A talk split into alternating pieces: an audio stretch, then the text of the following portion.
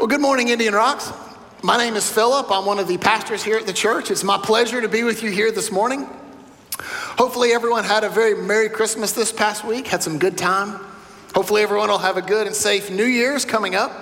And I figure as I start thinking ahead to New Year's, I imagine most people fall in either one of two groups. You're either someone that kind of wants to be in the middle of the action and you're going to, to see the fireworks or you're going to where there's a lot of people, or you're someone that's kind of would rather stay at home, would rather watch it on TV, and that is if you even make it up for New Year's um, that evening. And I've kind of tended to fall more in this second group these last few years, but I did have a time where I kind of wanted to be in the middle of the action.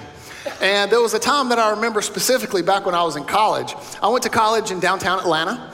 And one of the things that we, a group of friends and I decided we wanted to do one year was to go and see the peach drop. Now, you might not know what that is. It's kind of a, a slightly smaller version of what they do in, uh, in New York with the ball dropping, uh, except they do it in downtown Atlanta with a peach. So we, we all went to downtown Atlanta. We took, this, we took the train system uh, to get there downtown, and, and let me tell you, there were people everywhere. I mean, we've got a picture up here on the screen of what it typically looks like. I mean, there's, it's a smaller version of New York City. There's still about 100,000 people there. It's still pretty crowded. And I remember when my friends and I got there, we were trying to make our way through to try to find the perfect spot, to try to get as close as we could. And it was hard to, there weren't, there weren't any aisles you could walk down. You were kind of, excuse me, pardon me, excuse me, as you kind of made your way through. And, and it didn't take me too long, unfortunately, to become uh, separated from the group that I, that I came with. Uh, when you're around a crowd like that, it's easy to become separated. And it, I remember looking around for my friends, looking in all directions, seeing just a sea of people in any number of different directions. And yet, in that moment, feeling very alone. And I remember feeling just how ironic that was. It even, I, th- I think it even struck my mind at that point that I'm surrounded by people, yet I feel very alone. Maybe some of you can, can identify with, with a feeling kind of like that. Maybe some of you can, are feeling that a little bit this morning that you're here this morning. Maybe you've just come a couple times. Maybe you've been coming a while. And you're sitting around hundreds of people here, here in, the, uh, in the sanctuary, but yet you still feel very alone. And maybe, maybe you're someone that, that, that wants connection, that tries to, to strive for connection. Maybe you've gotten connected on social media with Facebook and any number of different social media sites. And you've tried to find connection there, but yet, yet all you see there are things that you can't really relate to. People whose lives are all going perfect people who don't seem to have any problems. Everything with their kids is just going great. And you can't really identify with that because my life has some, has some struggles. My life has some hard times that come, and I can't really identify with that. So even in pursuing connection, I'm still sometimes left feeling kind of, kind of alone. Maybe some of you are people that purposefully isolate yourselves. Maybe you maybe you're someone that you've decided you're going to keep everyone at arm's length. You'll let people get so close, but not too close. Because maybe you had a time in your life where people, people got really close to you. You let people get close, and then you got hurt. Maybe it was through some form of abuse, some form of betrayal. Maybe you told someone something in confidence and it ended up making its way around, around the church or around the office or around the family or whatever it was. And now you, you're going to let people get so close, but then you're going to put on the brakes and you're gonna and you're gonna sit back. Maybe maybe you're a different group. Maybe you're someone that that just chooses to be by yourself. Maybe you're someone that actually says, even as I'm pursuing this Christian life, as long as it's just me and God, I'm in good shape, right? I mean, quite frankly, isn't it isn't it kind of weakness if I if I need other people in my life? And some of you hold that mentality instead. But I'm here this morning to, to tell you that, that there is another way, that God has another way for us, that God actually means for us to live life in another way, means for us to pursue life in another way. Here at this church, we like to say that we are, we are better together. And what and that's a couple of contexts for that. Yes, we are better together as a church, as we are functioning as the body of Christ, as we are each using our spiritual gifts in, in, in unique ways horizontally alongside each other as we are acting as the body of Christ in the community. Yes, we are better together that way, but we are also better together when we are in smaller groups and we are pursuing Christ because that's kind of the way we're meant to do it. So this morning, I want to answer a few questions. I want to answer why, why is it that we're better together? And how is this different from any other, any other group? I mean, okay, I've got, a, I've got a group of friends from, from the office. I've got, a, I've got a group of friends from, you know, from my kids' activities. I've got a group of friends and other. How is, how is what you're talking about any different than that? We're gonna, we're gonna see why we are better together. We're going to see how we can be that. And we're gonna get a picture of what's gonna ultimately result from that. So that's where we're that's where we're going this morning. But we're going to start with this idea of why are we why are we better together? And my first point is that we were created to be better together. That we were created that way. We were created to be better together. We were created for relationships. And to start looking for this, we really just need to go back to the beginning or maybe a little bit before that. Because even before there, even before there was creation, there was God. And God was eternally existing Father, Son, Holy Spirit, the three persons of the Trinity, yet being one God in perfect community, exchanging perfect glory, perfectly sufficient in Himself, not needing anything else. Jesus actually gives us a, a brief glimpse of this in John 17 5, where He is praying to God the Father, and He says, And now, Father, glorify me in your own presence with the glory that I had with you before the world existed. So God was, God was being God. God was in perfect community amongst the persons of the Trinity, exchanging perfect glory, perfectly sufficient. And then for some reason, he decided to create this world. He decided to create us. And as you know, as, he, as you walk through Genesis 1, you see how he created the, the world. And the last part of the creation, he decided to create something a little bit different. And he created us, he created mankind. And he created us differently in that he created us in his image. And he placed Adam in the Garden of Eden. And as, and as, as, as Adam was subduing creation and naming everything, God sort of God was looking at it, and, and in verse two, Genesis 2, verse 18, the Lord God said, it's, It is not good that man should be alone. I will make a helper fit for him. And if you remember then, he, God puts Adam to sleep. He takes one of his ribs and he forms Eve around, around that rib. And then you can just tell by the, Adam's reaction when he wakes up, he, bone of my bone, flesh of my flesh. You can tell his mind is just blown as he sees this other part of creation that he was meant to have a certain level of community with that's different than anyone else, that's different than any other part of his creation. And they had perfect community with each other, they had perfect community with God until they didn't. Until they made the choice to disobey God, until they made the choice to trust what they wanted to instead of trusting God.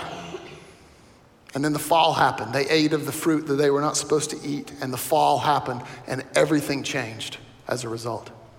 Everything changed. If you remember what happened right afterwards, God, God came down and looking for Adam and Eve, and what did they do? They hid. They hid. And you even see just in the act of hiding alone, there's, start to be, there's starting to be that separation between them and God. They don't have that ultimate trust in Him anymore. They're starting to feel shame. They're starting to, to, to, to, to hide. So we see that that relationship now has distance. In fact, that relationship is completely severed. And what it took was it took, as Pastor Jeff talked about last week, it took God sending, sending his son here to this world to die on the cross where I deserve to die, where you deserve to die, to pay the penalty for our sin. And when he, when he died, he then rose from the dead, victorious over sin and death. So that when we place our trust in him, then what he did applies to us. And we can now have the relationship with God that we were meant to have, the relationship with God that we were created to have. Because we were made to have that relationship. We were made to have that relationship. Just as God is a relational God, so we are a relational creation made in His image. So we can now, through Christ alone, be restored to that relationship with, with God. But it took a pretty big price. And in fact, when the fall happened, that wasn't the only relationship that was affected. Because, yes, their relationship with God was severed, but their relationship with each other, Adam and Eve, was also really strained. If you look at Genesis 3, when that happened, God, remember, came, came down looking for Adam and Eve, eventually finds them, and he says to Adam, what, what happened? What did you do? And the man said in verse 12 of Genesis 3, The, the woman that you gave to be with me, again, pointing the finger at God, giving God the blame, pointing the finger at Eve, giving her the blame. The, the woman that you gave me to be with me, she gave me the fruit of the tree and I ate. So he refuses to take responsibility. Even though Adam passively stood right next to her when that whole action was taking place, he refused to take responsibility. He blames. So we're starting to see this, this distance in his relationship now from Eve because now there's mistrust there. There's blame that's there. We see, then God turned to, to, to, the woman. What is this that you've done in verse 13? And the woman said, The serpent deceived me and I ate. See, even with her refusing to take responsibility. And we see that this relationship was, that was, was in which they had perfect community at one point was now strained. And the relationship now became kind of hard. And we knew that it was only going to get harder. And for some of us, that's why we've avoided relationships. For some of us, that's why we've decided to hide ourselves because relationships are hard. They're not easy. There's going to be people that are going to do things to hurt you unintentionally. There are going to be people that, that, that that uh, do you wrong. There's going to be people that don't do everything for you that you want them to do. There's going to be aspects, there's going to be miscommunication. There's going to be forgiveness needed. There's going to be all these dynamics that make relationships hard. And so we hide, we isolate ourselves. And in fact, scripture speaks directly to that. When you look at Proverbs 18:1, the writer writes that whoever isolates himself seeks his own desire. He breaks out against all sound judgment. So whoever, whoever isolates himself, whoever separates himself, seeks his own desire, seeks his own pleasure, seeks what, what he wants that he thinks will make him happy, seeks what he thinks will give him life, apart from the input of anyone else, apart from any community, apart from anything else. And it's just, it's mind blowing. It goes against all sound judgment. And you've maybe have made some of these steps, or you maybe know people that have made steps in isolation and they've pursued things that they thought would give them life, when in fact, they gave them pain and hurt, left them with scars and difficulty. A lot of times, paths to addiction start out that way, where someone makes a choice that leads to another choice, that goes a direction that they never intended to go, but then it happens. It was actually an illustration that I saw a pastor give that I thought would be perfect um, to describe this. Uh, in the 1970s, 1980s, there was this, this big campaign, this big war on drugs that happened. If you remember right there, you, you would see blast, you would see uh, TV advertisements, you would see, some of you remember that the fried egg in the, uh, in the pan, you know, this is your brain, this is your brain on drugs. Some of you, you'd see kind of a rat running around and then keel over and die. Yeah, they actually showed that on TV. Uh, they, they, you would see that. Again, this, this idea that, that drugs were bad, don't do drugs, just say no. That was how the, the campaign went. And a lot of the campaign actually went back to, to one experiment that was done where someone placed a rat in a small cage. And they had two different sources of water. One was fresh water on one side, and the other was water laced with drugs on the other.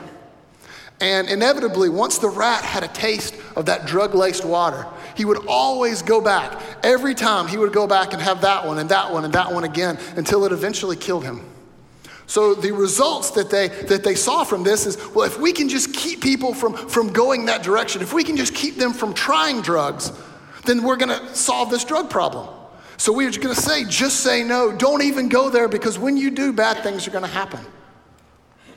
Well, there was someone who actually followed up this experiment with another one. And they thought, well, yeah, if you put a rat in a cage by himself, yeah, of course he's going to do drugs. What else is he going to do? What if we got a bigger cage? And we put uh, this rat in a bigger cage, still the same two water options, but now this is in a larger cage with other rats. And the results were, were pretty striking when they did this.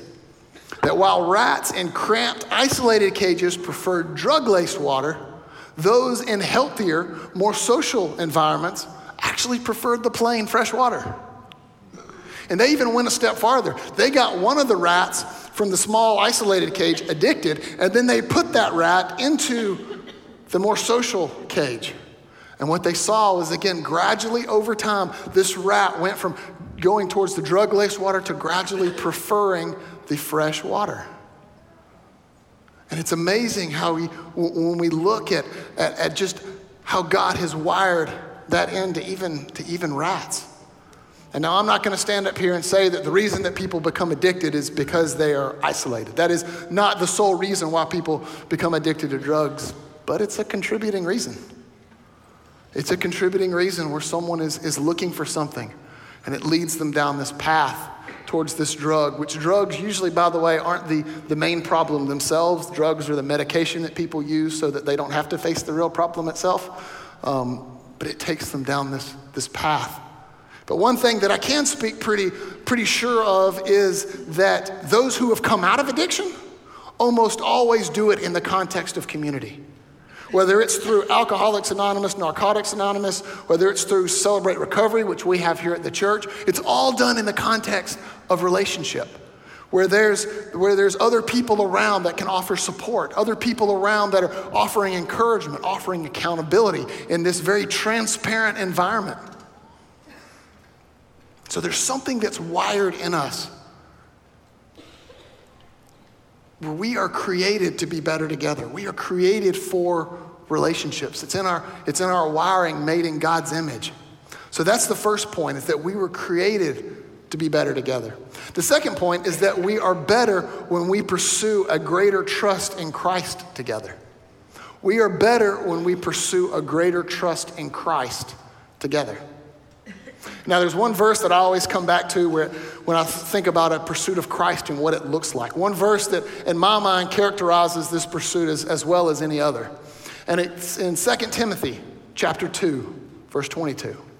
2 Timothy 2, verse 22 says, So flee youthful passions and pursue righteousness, faith, love, and peace, along with those who call on the Lord from a pure heart. And when you look at this verse in 2 Timothy, you can really divide it up into three sections.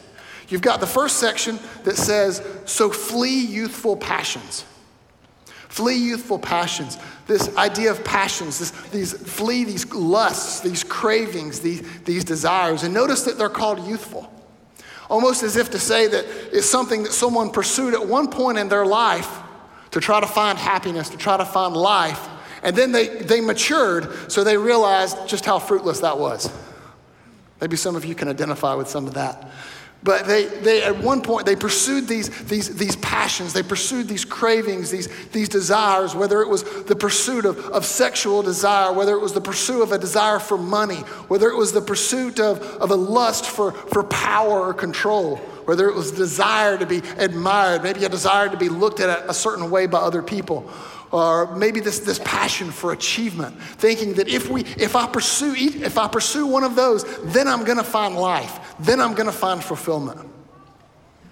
But then we've come along since then. We've grown up since then, especially those of us in Christ, because we can, we can, um, we can ardently say that it's only in Christ that we find life. Life is only found in Christ. And we can look at these other things that we once pursued and say, I see how fruitless those were. I see how pointless. In fact, those were actually damaging. And now I see those as being something that's going to keep me from Christ. Which is why here Paul tells him to flee. Paul tells him to run, to get away. There's a sense of urgency communicated here.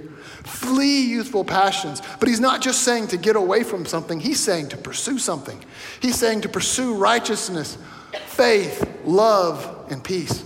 He's saying to pursue righteousness, this idea of living rightly. He's saying to pursue faith, this idea of developing a greater trust, a greater dependence in Christ. He's saying pursue love, this idea of extending grace to others by seeking their highest good. He's saying pursue peace, this idea of resting in a relationship that we have with Christ, being content in Him no matter what life throws at us. He's saying these are what we are to pursue. And when we look at any of those, we can clearly see that those are only found in Christ. In fact, it's only Christ that has the ability to change what my life looks like, to change my heart. Christ is the only one who has the ability to grow a greater dependence on, on Him in me. He's the only one that makes me view other people in a different way, maybe like He more views them. He's the only one that can give me this contentment, this peace that goes beyond all understanding. So ultimately, it's when we pursue Christ then all these other things just happen. So we're told here to to flee from these passions, to pursue Christ, but then we're told not to do it by ourselves. At the end of verse 22, along with those who call on the Lord from a pure heart. So, as you're fleeing youthful passions, as you're pursuing Christ, to find other people that are fleeing youthful passions and pursuing Christ and to run alongside them, to journey alongside them, to come, come together, because we weren't made to pursue Christ alone. And now you may be looking at this and say, okay, well, that, I, I, see what you're, I see what you're saying there, but you still haven't told me exactly what that looks like. You still haven't told me what, is, what does it look like to start taking steps in that direction? Well, you start by just looking at the context of 2 Timothy. 2 Timothy was a book that the Apostle Paul wrote to a guy named Timothy. Uh, Timothy is someone who um, came alongside Paul. Paul got to know him during the second missionary journey. So they did ministry together. They um, experienced success together. They experienced persecution together. They had a lot of time together.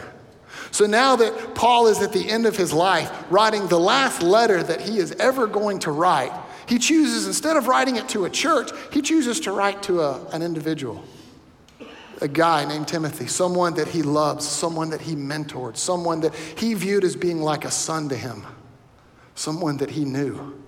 Because as they went through everything together, I have no doubt that Paul knew him very well. Paul probably knew unquestionably what his gifts were, what his strengths were, what his weaknesses were, what his hopes were, what his dreams were, what his fears were, what his struggles were. Paul probably knew Timothy as well as anybody. And that's why, and that's one of the things that helps him to specifically encourage Timothy. Like in 2 Timothy 1 7, where Paul writes to Timothy and said that God gave us a spirit, not of fear, but of power and love and self control. Almost as if Paul knows that Timothy is someone that can give in to fear at times. He's someone that can be kind of anxious. So I need to specifically encourage him in this area. And I know that he has the Holy Spirit in him. So when the Holy Spirit is working in you, in you, Timothy, it doesn't look like fear. It looks like power. It looks like love. It looks like self-control. He gave him a specific encouragement because of how well he knew him. So that's really where biblical community starts. It starts by getting to know other, other people. And I don't mean other people as to, to talk about what happened in the football games yesterday or other people to talk about what the weather, how warm the weather's been lately or anything like that. I mean really getting to know other people. Spending intentional time with them to, to learn about kind of how God has made them to tick. What is, what is their personality? What does their past look like? What are, what are their hopes and their dreams for the future? What are their dreams for their kids? What are, what are the, the struggles that they've had? Really getting to know people. But the challenge with that, with getting to know people, it's one thing to, to go and to be able to ask questions to someone else. It's a whole another thing when someone's asking me the questions. Because part of getting to know someone isn't just being intentional with other people, it's allowing people to get to know you. It's opening yourself up enough to where other people can really get to know you. And that takes a step of faith. It takes really trusting Christ. It's what he calls us to do. So it is a step of faith. Yeah, we want to trust each other. We need to be able to trust people that what we share is going to is going to stay confidential. We need to trust that it's a safe environment. I'm not going to want to go tell people if it's going to make its way all around the church or if it's going to make its way somewhere else. But ultimately, so there is a level of trust for people, but ultimately, it's a trust in Christ. It's an am I willing to take that step of faith and trust Him to get to know people, to allow myself to be known? I remember one of the times this was the hardest for me was when I was going through a uh, going through recovery ministry myself.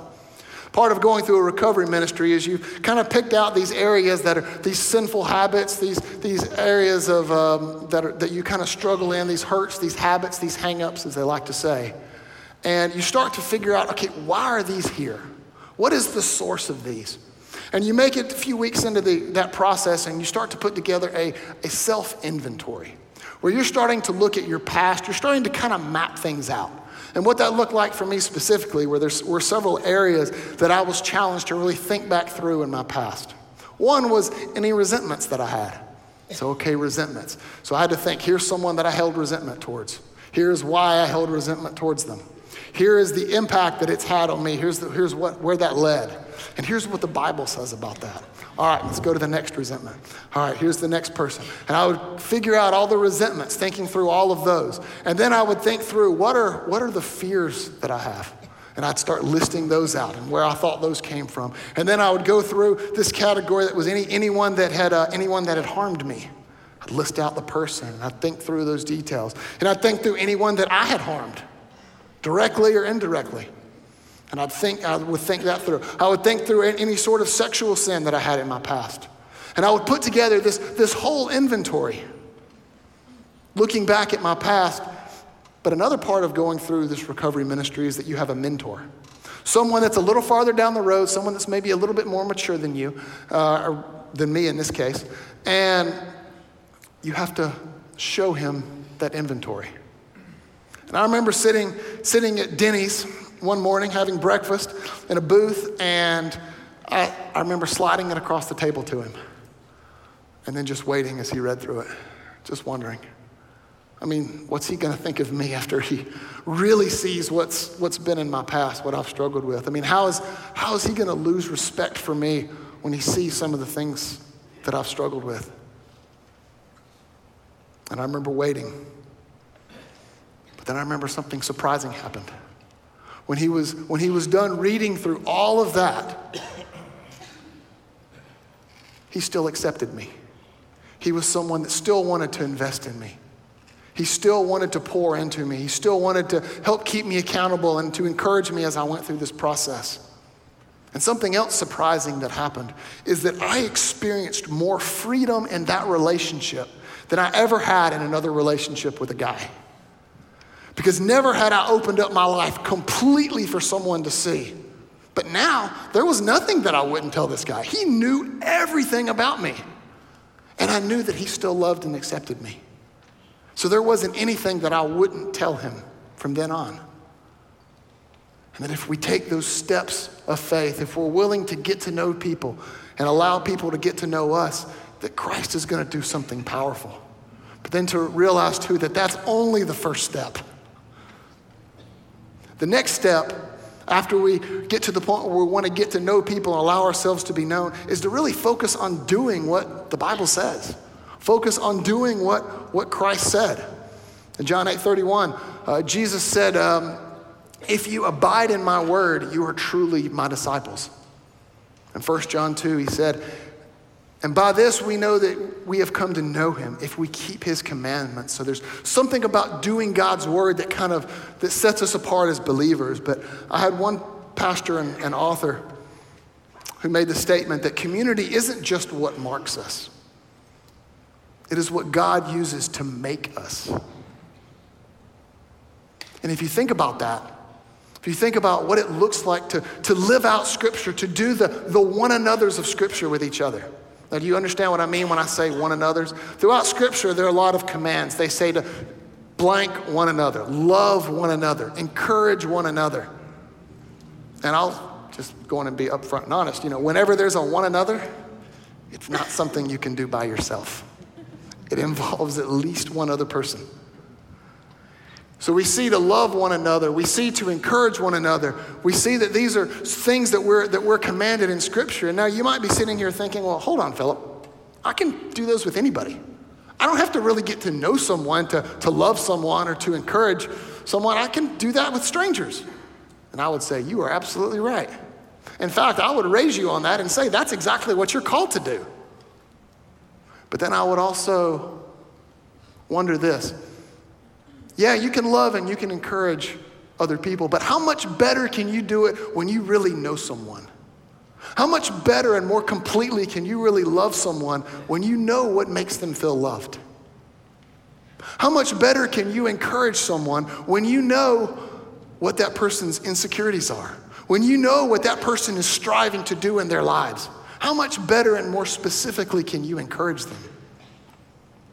So the context of relationship changes how we view a lot of these one another's, changes how more completely we can, we can live them out.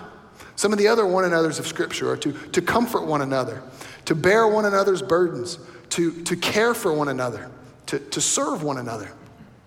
And this is the group of people that, as you're getting to know them, as you're starting to practice these one another's, this is kind of the people that you're doing life with. This is the people that, that you're not just catching up once a week on what's going on in your lives and then going about your day. You're really investing in these relationships. So when something happens, these are the people that know, these are the people that respond. I mean, we as pastors do a lot of uh, hospital visits uh, to different people when different members when they're in the hospital. And it's pretty easy to walk into a room and kind of tell how well someone's connected, how well someone is experiencing community. Because sometimes we'll walk in and we'll see people that are in the bed by themselves. And through talking with them, we'll discover that they've been by themselves for a while. In fact, they haven't really even told that many people that they're in the hospital. And we see that that's not someone that's embraced, someone that's enjoying the benefits of biblical community. Other people will will go visit at the hospital and we'll see chairs sitting around the bed. These are people that are taking turns sitting with that person who's in the hospital, offering them encouragement, offering them support, offering them love, serving them in any way that they can. You walk to the waiting room and you see others who are just waiting their turn to go in to be able to do that. That's someone who's in biblical community. That's someone who is practicing the one another's of Scripture in the context of relationship. We see other one another's, like forgive one another, can be a hard one. Live in peace with one another, admonish one another, or confront one another. Have you ever tried confronting someone that was a stranger? How did it go? I mean, it might, it might have gone well, but it might not have. It has the strong potential not to go well. But think about it if, if I'm confronting someone and I really know them and they know my heart, they know that I care for them, they know that I want what's best for them, how much differently are they going to hear me when I confront them? They're probably a lot more likely to hear me than they would a stranger.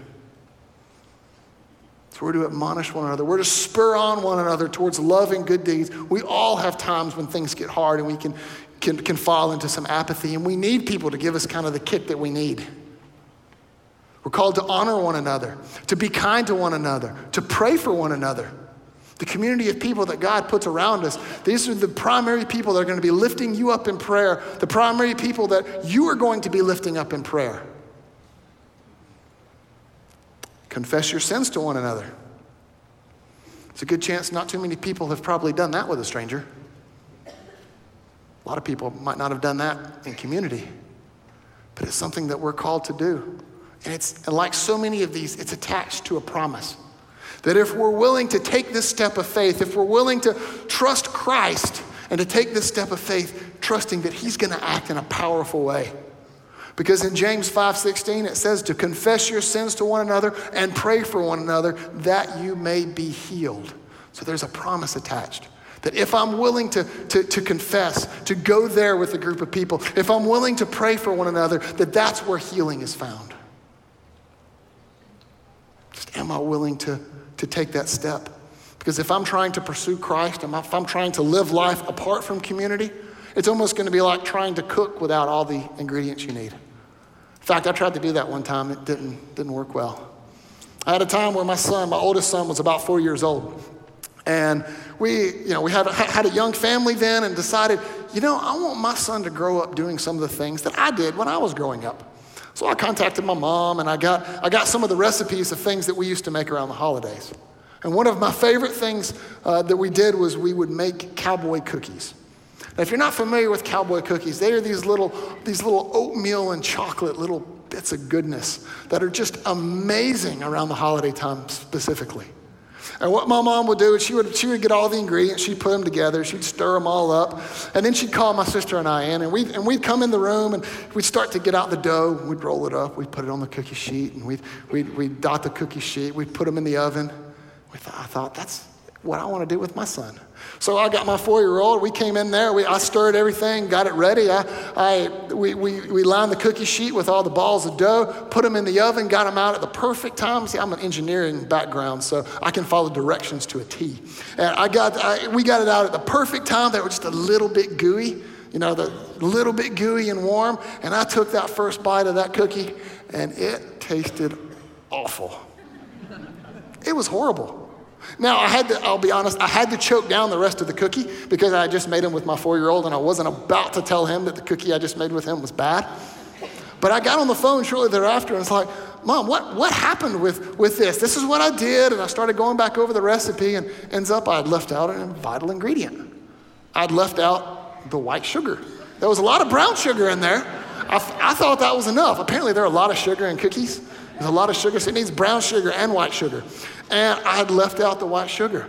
So even though what I had hoped would come out as cowboy cookies, that's what I was trying to get, ends up it came out as something completely different. And something, quite frankly, that was pretty bad. But you see, when we pursue Christ and we leave out this vital ingredient, we leave out this vital element of biblical community, even though we want this fullness in Christ, we want this joy that's only found in Christ, we want a closer relationship with Christ, oftentimes when we leave out this ingredient, what we end up with is something that's altogether different. And sometimes we end up with something that tastes kind of bad. It's just a matter of if we're willing to take that, to take that step of faith towards biblical community. We, we were created to be better together. We are better when we pursue a greater trust in Christ together. And then there's the result that biblical community leads to spiritual transformation. Biblical community leads to spiritual transformation. We're going to look at a passage here in, in Mark 2 that shows a, a, a great glimpse, a great window, if you will, to what biblical community looks like. Now, I'll be completely honest, it's, it's, it's not the point of the passage. If you look at the passage and say, what is the point of this whole passage? It is that Jesus has the authority on earth to forgive sins. And that when Jesus claims that authority or when someone else claims that he has that authority, opposition is going to rise. That's the point of the passage. But it also has in it this little glimpse leading up to it of what community in motion looks like and what can result from it. So imagine with me as we go through this passage what it might have looked like. Starting in Mark 2, verse 1. And when he returned to Capernaum after some days, it was reported that he was at home. So Jesus, uh, this is talking about Jesus. Jesus had been in Capernaum for a while. He had been teaching there. He'd been doing miracles there. His, his, his, his name was starting to, to, to, to travel the circuit. He was starting to become much more known. He was starting to become famous. People were hearing about and talking about what he was doing. And then he left. He left, he went on the road, he started doing these same things in other places. His fame continued to build, and then he comes home. And he's almost kind of like the, the celebrity that comes home or that comes back to a town. Not necessarily home, comes back to a town, and people were flocking to see him. Everyone wanted to, to come and see Jesus. Verse 2 And many were gathered together, so that there was no more room, not even at the door. And he was preaching the word to them. So people were coming. You couldn't get close. People were backed out the door. Word was still spreading around to, to other people. And it eventually spread to this group of friends, this group of, of five guys. And I imagine, like with a lot of groups, one of them heard it first. And one of them said, Hey, Jesus, you remember Jesus, the guy that was going on? He's, he's back. Jesus, the one, that, yeah, he's back. Yeah, he's back. And they were talking about it. And they were getting excited because one of their friends was, a paral- was, a, uh, was paralyzed. One of their friends didn't have the ability to walk. We don't know why. We don't know if this was something that he was born with. We don't know if this is something that happened sometime during his life. But one thing you could pretty well know about this guy is that he had some pretty hard days. He was someone that probably got kind of down from time to time because he was someone that probably got tired of everyone always having to serve him. He couldn't do things for himself like he wanted to. He probably got tired of the looks that people gave him because they thought that his paralysis was because of some sin issue in his life. He probably wondered about his purpose. God, what, are you, what do you want to do with me? He probably had some, some ups and downs and some difficult times. So his friends over here had gotten kind of excited, and then they probably approached him. Hey, Jesus, remember Jesus? He's, he's back. We want to take you to him. You want to what? You, we, we want to take you to him. Maybe he was excited. Maybe this guy was like, well, yes, let's go. Maybe this guy was not. Maybe he more had a mentality of, well, I don't really want another disappointment in my life. Uh, maybe he had to be talked into it. But regardless, we know that his friends, his four friends got around him. They picked up his bed, which was really just a, a, mat. They picked up his mat, probably in each corner. He probably got kind of crunched over in the middle a little bit. And they, and they headed out the door. They were going to go take him to Jesus. I don't know how far it was. Maybe it was just a couple houses down. Maybe it was a long, lot longer than that. Maybe it was a half mile away. Maybe a mile. I don't know. Maybe the, maybe the, uh, the, the uh, paralyzed guy was um, maybe he was a pretty thin guy. Maybe he was kind of a big guy. We don't really know that either. But we know that they took him however far it was to get him to Jesus. And I don't know what the conversation looked like on the way, if they were having to, to encourage one another, if they were spurring on each other. I imagine there was some confrontation early on, but then they, they, they got the, they were making their way out there, and then their hearts sank. Because we've gone through all this to get our buddy in front of Jesus, and now we can't even get to him. In fact, we can't even get to the door. There's people backing out the house. We can't even get anywhere close. And like what happens a lot of times with a group of friends, you've got this one friend that's more your out of the box thinker, more your creative one that says, Well, I got an idea. To which the other ones, they might have rolled their eyes. and, Oh boy, well, but they didn't have any other ideas. They were kind of stuck. He said, What if we take him to the roof? The roof? Yeah, the roof. The roof. We, we can take him up to the roof. The roof's pretty flat. We can, we can break it, break a hole in the roof and lower, break a hole in the roof and lower it. We're to get Jesus all dirty. No, we, we can break a hole. That's how we're to get him to Jesus. Okay, so they, they went, they picked him up, put him on one layer, and they climbed up. They picked him up, put him on the, the, the, the, top of the house, again, pretty flat. They, were, they, they went down, they were probably listening. Where is he? Where is he? Oh, I think I hear him. He's right here. And the roofs in that day were made of, made of sticks. They were made of mud that was kind of compacted together. So they started probably trying to bang it through, dig it out, um, tear it apart, get, get a hole big enough to lower someone down in. And there were probably, it was probably dirt that was falling on everyone down below. There was probably all kinds of stuff going on. But eventually they get this, this hole opened up. Verse 3 and, and they came bringing to him a paralytic carried by four men. And when they could not get near to him because of the crowd, they removed the roof above him.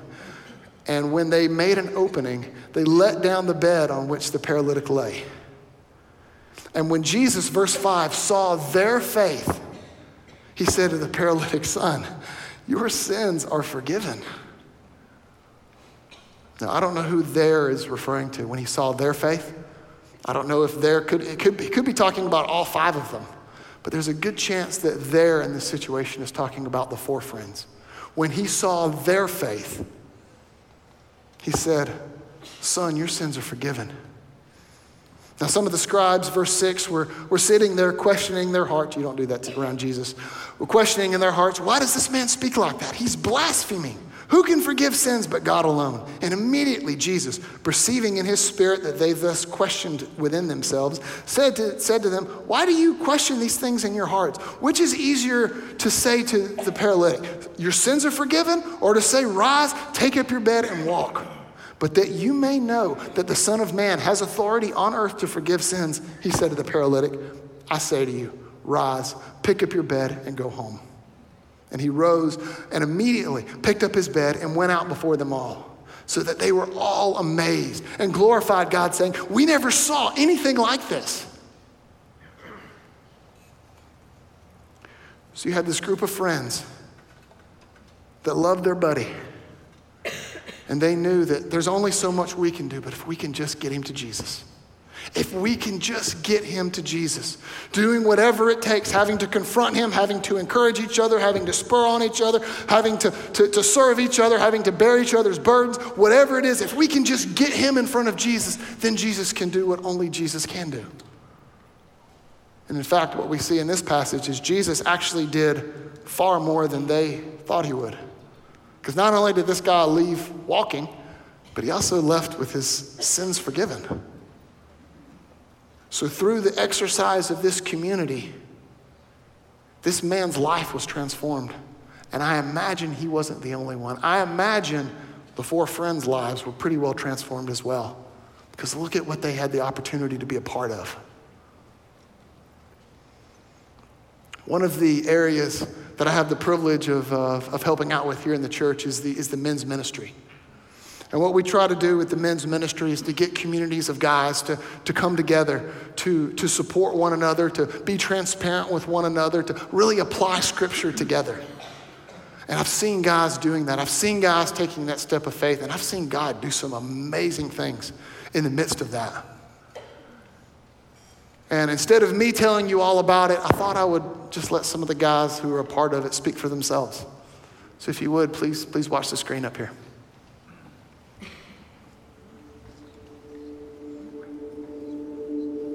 So, uh, my name is Philip Neary. I've been going to Indian Rocks for about five years now. Joining the uh, men's group here has given me um, it's, it's given me an appreciation for what the Christian faith is all about. Um, I think once you get saved, it's kind of like a you know it's kind of like a euphoria, like a it's kind of like the burden's lifted off of you. Um, you're forgiven. It's like everything's great. But I think the big thing that I've learned is that not everything, not everything is always great. Just as a believer, the truth of the matter is we're going to be walking through storms in life. And I think like just hearing different testimonies, it's just been a blessing to kind of hear and just be encouraged by some of the um, storms that people have walked through and just kind of how they've persevered and they've used that wisdom to sort of you know, encourage me when I'm, you know, going through stuff. Still, still being faithful, still being obedient in, in those tough times, and it's not always easy. Can't wait to sh- like even share like their personal stuff. It's just one of those things where it's like a freeing thing to be able to come in the community and just kind of share with, with other people who have, have might have gone through the same situations you have, but he's a perfect father. He's not going to let you,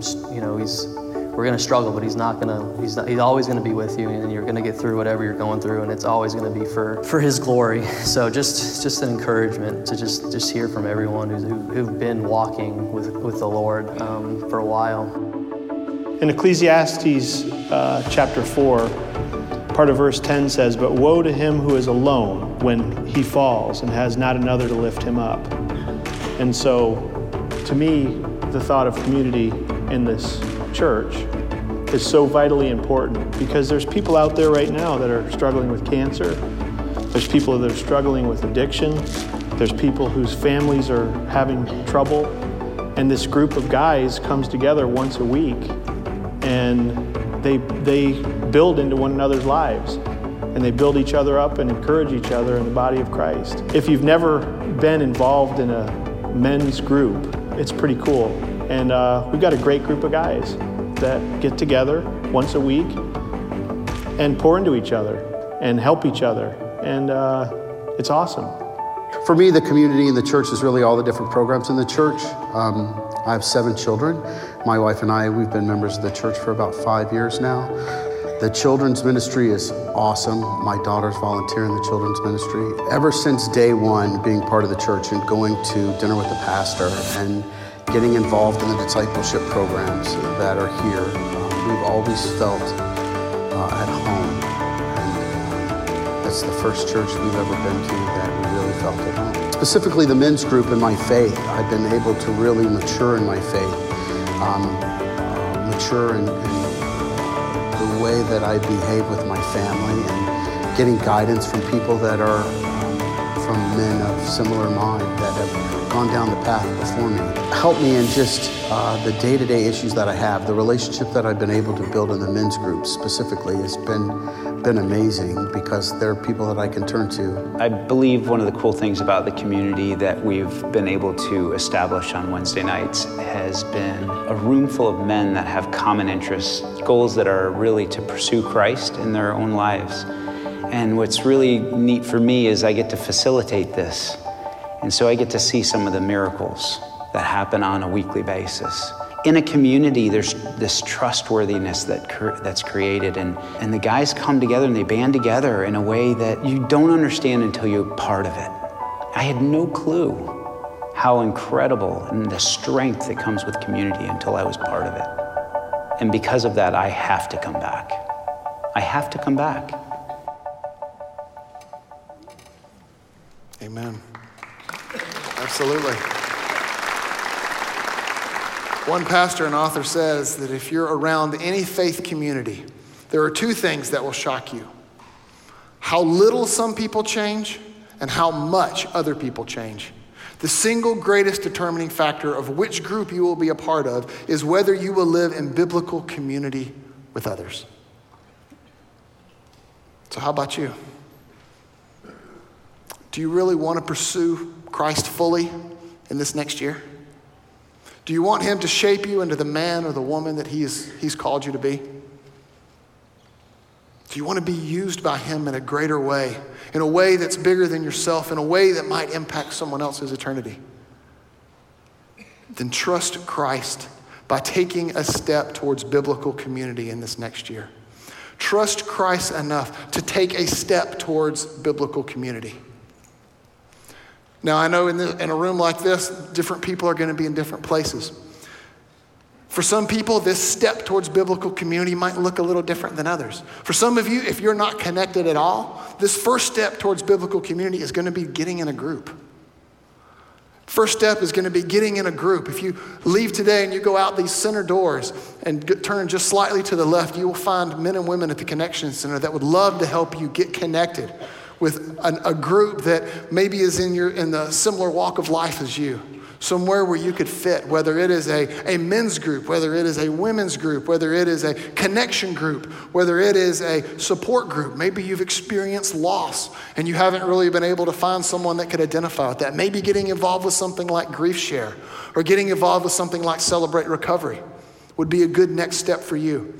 So if you're not in community, the first step for you would be getting into a group. Some of us, some of us are already in a group. And we'd say, yeah, okay, well, I'm already in a group. What about me? Well, if you're someone that comes to group every third or fourth week and you kind of sit back in the back and you don't tend to say a whole lot, then for you, I would say your next step is really getting to know people. To try to be intentional about that. To try to get together with people, grab a lunch, grab a coffee, grab something where you can have some time to truly get to know someone and allow yourself to be known. Maybe that's what that step looks like for you. Some of you might say, okay, I'm already in the group and I'm connected. To you, I would say, well, maybe there are some of the one another's of Scripture that you haven't taken that step of faith to practice yet. Maybe you're not praying for your community like you could be. Maybe you've never tried confessing your sins to one another and really seen the benefit that can come from that. I would encourage you, if, if you haven't tried some of these one another's, maybe a step of faith for you is trying them. And for others of you that have fully embraced biblical community and say, Yes, I am living this. I have seen the transformation in my life. I've seen the transformation in others. I have embraced this gift of community. To you, I would say, then help point other people to it. Help be a catalyst through which other people could find biblical community. But regardless of where you are, my encouragement this morning is to trust Christ by taking a step towards biblical community. And I promise you that when you do, you are going to see his hand at work in an unmistakable way, and you're going to leave being transformed.